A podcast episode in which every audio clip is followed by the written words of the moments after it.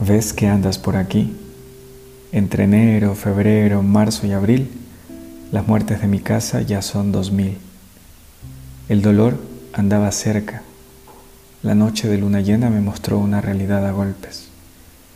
El camino era amigable al inicio, como casi todo lo que comienza, pero cuando las grietas del camino aparecieron recordé. Recordé que ahora sí ya soy un nada, que caminando entre los cronopios y los famas morí ayer, cuando los olores de la peste se bañaban en agua de sal, en agua de sal temblequera que violó mi corazón contrito, en agua de sal para maldiciones de vudú, en agua de sal que me decían que Yemanyá estaba triste, celosa, cabreada y muerta también con los pescadores. Pero recordé que muero todos los días cuando vivo de nuevo, cuando de la nada te ausentas y maltratas mi corazón sangriento con nadas, silencios y famas.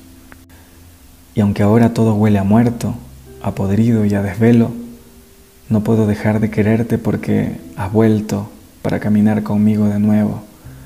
El corto trecho de la espondilus maldita, el corto trecho que baja el caja y atraviesa el manso, el corto trecho en que me dormía mirando en la oscuridad las grietas de un camino herido, sin amigos, porque en realidad no los hay, sino contigo.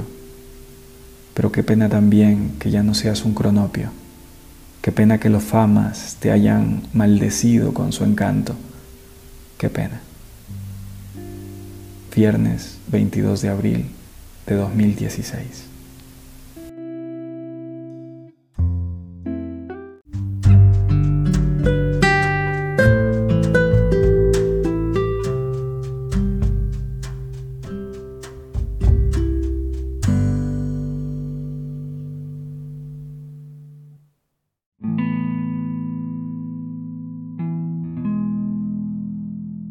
Hoy ha muerto un amigo, un hermano, un compañero de viaje.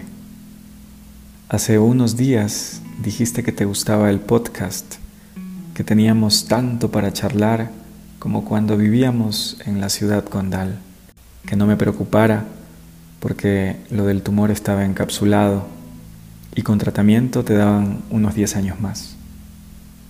Que cuando tuvieras un tiempito, me ayudarías con mis papeles de la universidad, que no se te había olvidado, que nos volveríamos a encontrar. Este martes ya no respondiste y pregunté por ti, que te apagabas, me decían, que a ti también te alcanzó el virus de esta maldita pandemia que no distingue y se lleva a los que queremos. Seguimos necesitando héroes, ¿verdad? Pero para los que se dejaron la vida con la pasión con la que tú vivías, rezabas y compartías, Hace rato que se ganaron el cielo. Hoy ha muerto un amigo, es verdad, pero para los que creemos, llegaste a la meta de esa maratón final para la que entrenaste y te entregaste toda la vida. Seguro, ahora mismo acampas con Papá Dios y matas de risa a todos. Sonríe en paz, Antonio. Nos volveremos a encontrar.